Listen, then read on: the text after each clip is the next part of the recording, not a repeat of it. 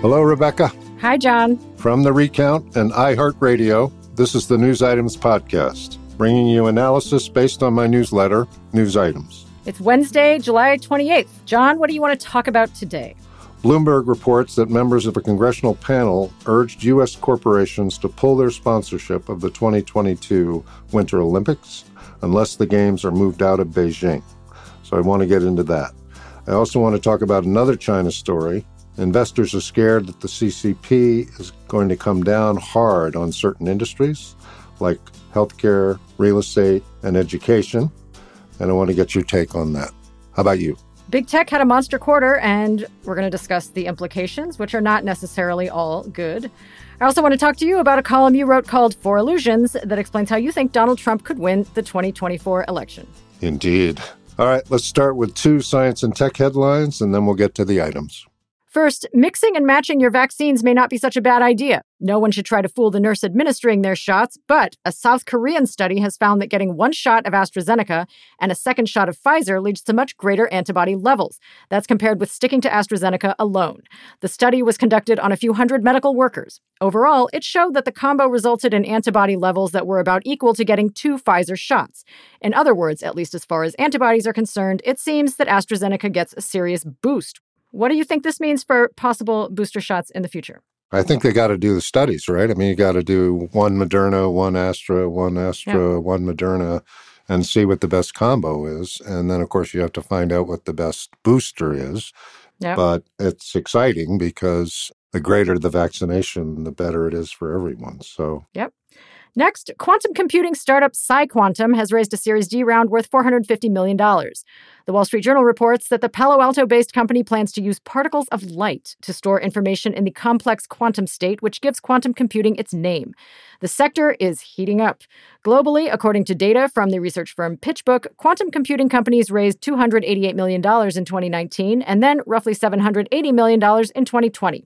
With this latest massive investment led by BlackRock, 2021 is already getting close to matching that. According to the journal, PsiQuantum says it has paying customers in healthcare and transportation. Those clients are curious to find use cases for the technology. John, I know you follow the quantum computing beat very closely. Do you think investors will be rewarded for jumping in? Uh, we hope so. mm-hmm. We we want quantum computing to work because it speeds everything up exponentially, right? Discovery mm-hmm. and scientific experimentation and tracking neurons. Quantum computing enables a whole nother level of uh, science and discovery. So we're all for it. I suspect that there will be bigger companies, maybe Apple, maybe Facebook, whatever, that if PsiQuantum has continued success in developing its capability, that it will command an enormous acquisition price. That's exciting on the quantum beat. Let's move on to the news items. We're going to take a quick break to hear from our sponsors. We'll be right back. All right, let's start with the Olympics. So, the Summer Olympics are happening right now, but let's take a minute to discuss the 2022 Winter Olympics in Beijing. On Tuesday, the Congressional Executive Commission on China questioned Olympic corporate sponsors like Coca Cola, Visa, and Airbnb. Here's an exchange between Senator Tom Cotton and Paul Lalli, the global head of human rights at Coca Cola. Do you believe that the Chinese Communist Party is committing genocide against the Uyghur people? We're aware of the reports of the State Department on this issue, as well as other departments uh, of the U.S. government. We respect those reports. They continue to inform our program, as do reports from other from civil society. Uh, this is what I'm talking about. Uh, under questioning from Senator Merkley and Representative McGovern and Representative Chris Smith, every single one of you refused to say a single word, by all appearances, that will cost you one bit of market share inside of mainland China. John, because of its apartheid policies, South Africa was banned from participating in the Olympics for over 20 years, so there is a precedent here. Do you think this movement to boycott the Beijing Olympics will gather steam, or was this just a congressional panel that makes news for one day and then gets forgotten?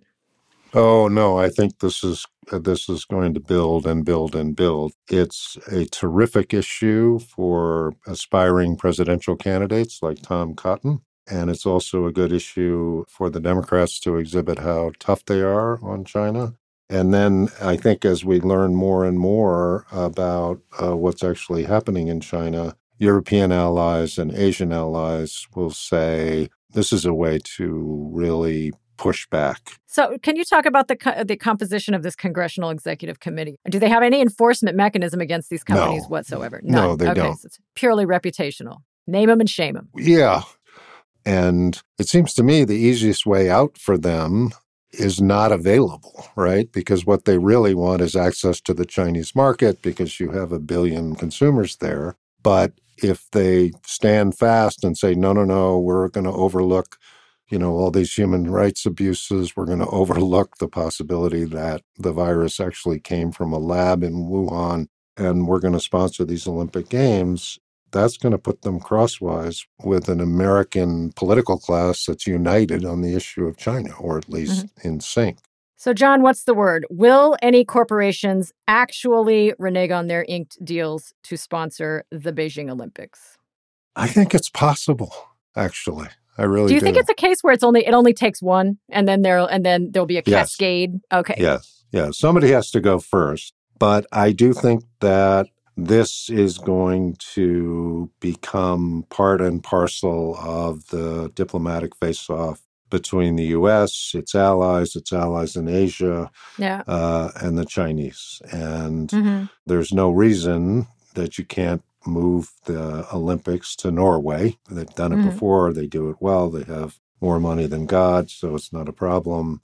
And the alternate Olympics would presumably reach an equally large audience. So I don't know. I yes, I do think so. Do you think that there will be any longer term changes for Olympic sponsorships writ large? I mean, is it more yeah. trouble than it's worth for a lot of these companies? Oh, I think so. I, absolutely. Yeah.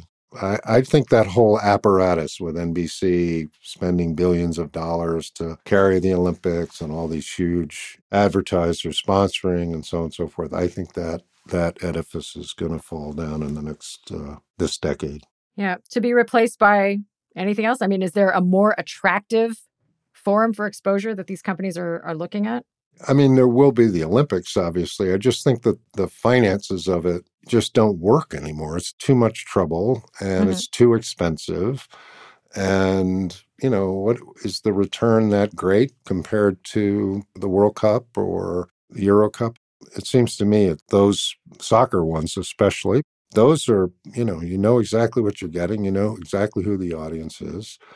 And it would seem to me if I were a media buyer, that's where I would be taking my clients. I wouldn't want them bundled up in controversial venues and the IOC and all that stuff. Well, that'll be interesting to watch and see if corporate America comes around.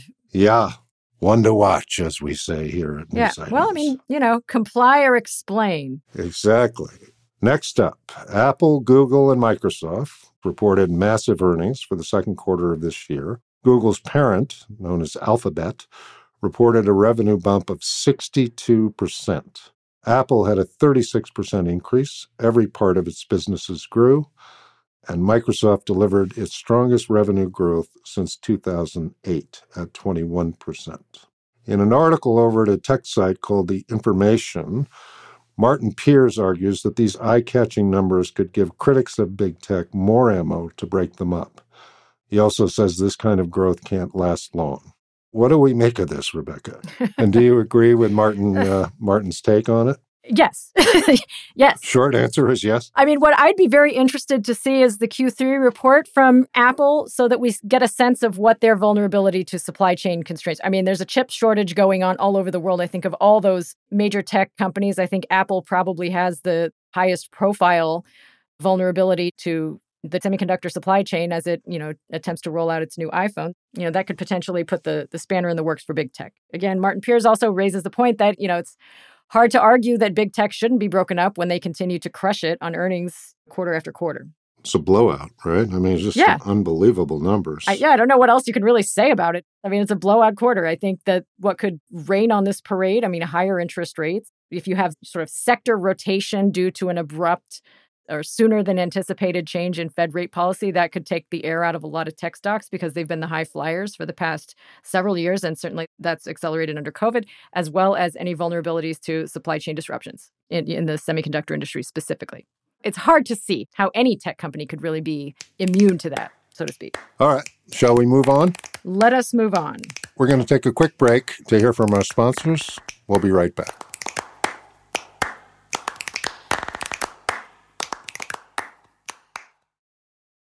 Welcome back to News Items. Chinese President Xi Jinping wants to tackle the country's high cost of living, and that means the healthcare, real estate, and education industries have targets on their backs. We're now seeing a sell off in the Chinese healthcare sector as investors rush to get out before an expected regulatory crackdown from the Chinese Communist Party. Alan Song, the founder of private equity firm Harvest Capital, was quoted in Reuters as saying, Chinese entrepreneurs and investors must understand that the age of reckless capital expansion is over. A new era that prioritizes fairness over efficiency has begun. Rebecca, how worried should investors be, and what do you make of President Xi's attempts to re engineer the Chinese economy? To re-engineer the Chinese economy. Re-engineer. I mean, this idea that the Chinese Communist Party is going to be hands-on, it's like, well, duh. I mean, right. I mean, what are they going to be hands-off? I mean, this is not the first time they've come. Right. One, booms and busts are bad for business, bad for the business of the Chinese Communist Party. Period. Right. right? Period. Booms and yep. busts create political vulnerabilities for them. Secondly, in the vein of the Chinese government and the ruling party thinking in terms of centuries as opposed to US election cycles or certainly corporate quarters, they're taking a longer term view of the demographic crisis that is facing China. Anything that prevents Chinese families from being willing to have another kid or feeling they can afford it, any impediment to population growth is going to be looked at long and hard by the authorities. I did an interview yesterday with Diana Choyleva. She's the head of an economic research group and has been covering China forever. Mm-hmm. She was talking about the real estate piece, and she said, you know, the way that Chinese people build wealth is through real estate. There, there are no, yeah. you know, there's no real market that they can access. I mean, there is, but the way that the vast majority of Chinese build wealth is through owning real estate assets, and that runs directly into President Xi's directive, which is that your house is not an investment, it's a home. And so profiting from the increase in value of that is not what the Chinese Communist yeah. Party wants to see. That's a pretty direct, you know, head to head confrontation there, yeah. given that that's the way most people build wealth. And Xi says that's not the way you're going to build wealth anymore that creates its own dynamic. But Xi will win, so yeah. Well, of course, Xi will win no matter what Xi's position is going to be, right? I mean, but is this as much about you know locking horns with a popular desire to build wealth through real estate appreciation as opposed to curbing speculation? I don't think it's an either or. I mean, I think you can have individuals who invest in a home for the long term, living in the house, as well as anticipating some appreciation in the value of that home that may see them through their retirement years when they downsize, for example. I don't know. I assume that's the, the typical trajectory of things in, in China as elsewhere, as opposed to house flipping on borrowed money that right. is, you know, poorly documented and not well right. scrutinized.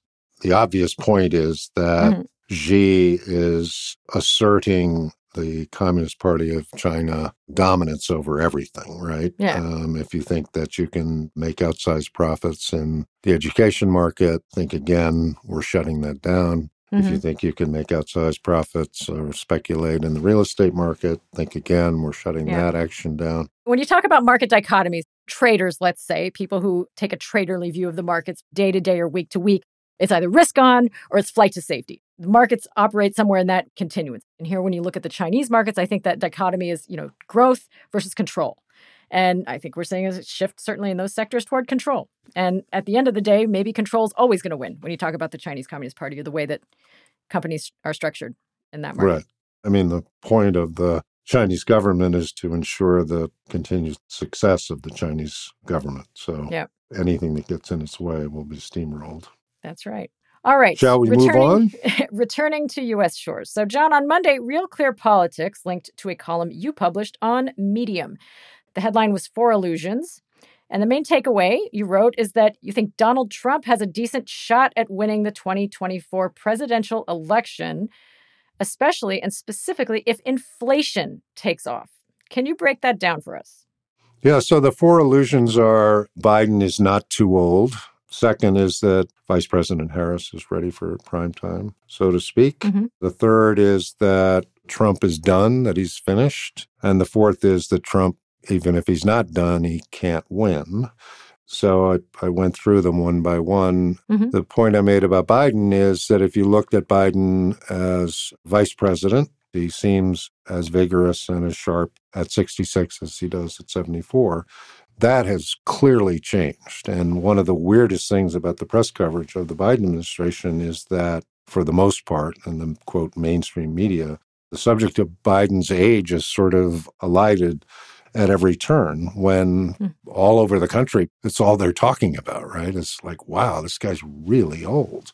So that's a disconnect. So then the question is okay, well, maybe Kamala Harris, you know, will step in. She's the vice president. Mhm. You know, the view from everybody who covers politics is that, at least so far, she hasn't sort of stepped up to the level that people would think about her as president. That may be unfair. It may be that over time people will come to think of her that way. But at the moment, they quote, don't think she's ready for prime time or she needs to step up her game or whatever the code is used to describe it.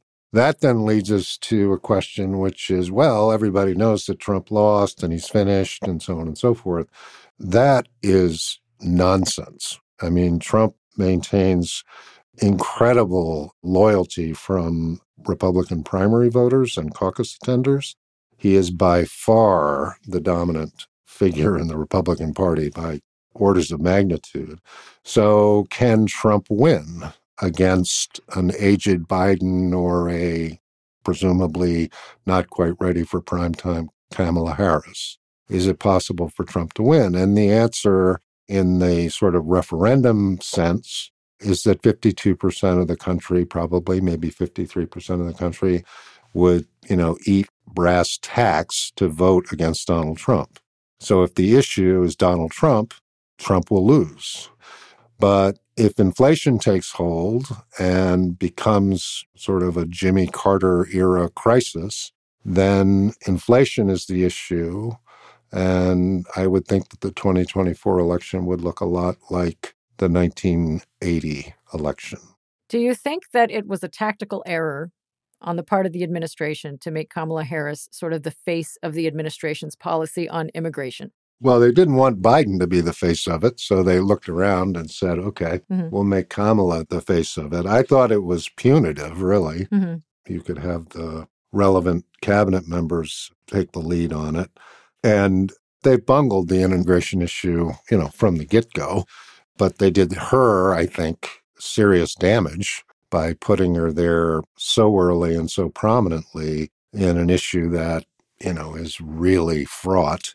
If you're thinking about the future of the Democratic Party and sort of Mhm. secession, if Biden is not going to run for a second term, you know, your job is to make Kamala Harris look good. It's not to throw her into the briar patch of uh, immigration crisis and say, well, it's it's not our problem, it's her problem. hmm The political management of Kamala Harris has been horrific. And I think quite spiteful, actually. Mhm. I don't think the Bidens ever got over the fact that she swatted Biden in one of those Democratic presidential debates. I think that lingers and has lingered. And she's what they have. There's no bench. So the job of the Democratic Party is to make Kamala Harris look good, not to make her look hapless. Okay, so John, talk to me what about what happened in Texas yesterday evening in the runoff election, Republican versus Republican, where State Representative Jake Ellzey won over Susan Wright, who was endorsed by Trump. What does that mean for 2024? The first thing is how excited everybody is in the press about the fact that the Trump endorsed candidate lost. Mm-hmm. And, you know, the attempt, the sort of uh, extrapolation from the election into Trump is losing his grip, Trump is on the decline, a lot of wishful thinking about the uh, coming demise of Donald Trump. The election itself, two Republicans, one against the other. Wright had the support of Trump, and indeed, the Trump PAC bought some advertising at the end because they were concerned that she would lose and Mm. that the press would say, you know, Trump's endorsement wasn't what it used to be, et cetera, et cetera, et cetera. and Ellzey won. look at the facts of the matter. In 2018, roughly 200, I'm not quite sure this is true, but I think 256,000 people voted in the congressional general election in Texas's sixth congressional district. So 256,000 mm-hmm. people. Yesterday, just over 40,000 people voted in the sixth congressional district election. So mm-hmm. one sixth the number of voters. I don't think there's a larger lesson to be learned here. I do think that if the Republicans are going to get rid of Trump, mm-hmm. This I think is the key point. Okay. If if the Republicans are going to push Trump aside, they have to beat him in Republican primaries in 2022. Mm-hmm. In Ohio, the 16th congressional district, there's a guy named Tony Gonzalez who's an incumbent. Uh, Republican incumbent. He voted for Trump's impeachment last January. Trump has set out to destroy him. If Gonzalez wins, running into the headwind of Trump's endorsement, then Trump's diminished. And obviously, the big one that everybody will be watching is in Wyoming, Liz Cheney is diametrically opposed to mm-hmm. former President Trump. He eventually will endorse one candidate, mm-hmm. and that will probably clear the MAGA field of candidates, if you will. If Liz Cheney wins that congressional seat, then Trump is truly diminished. So the opportunity for Republicans who want to get rid of Trump is to win primaries in 2022. But if Trump endorsed candidates win, then Trump is basically unstoppable for the GOP nomination.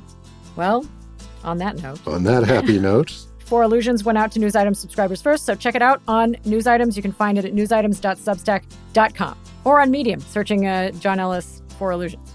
And while you're searching the web, you should definitely go to Rebecca's website, which is called investableuniverse.com. It covers the global market of things, and it is terrific. News Items is produced by Christian Castro Russell, Pierre Bienaimé, Ali Rogers, and Megan Burney. Our theme music was composed by Billy Libby. Our recording engineer is Simran Singh, and we'd like to thank the whole team at Factory Underground. We'll be back tomorrow afternoon with my interview with Diana Choyleva the founder of Enodo Economics. We'll be talking about China. We'll see you then.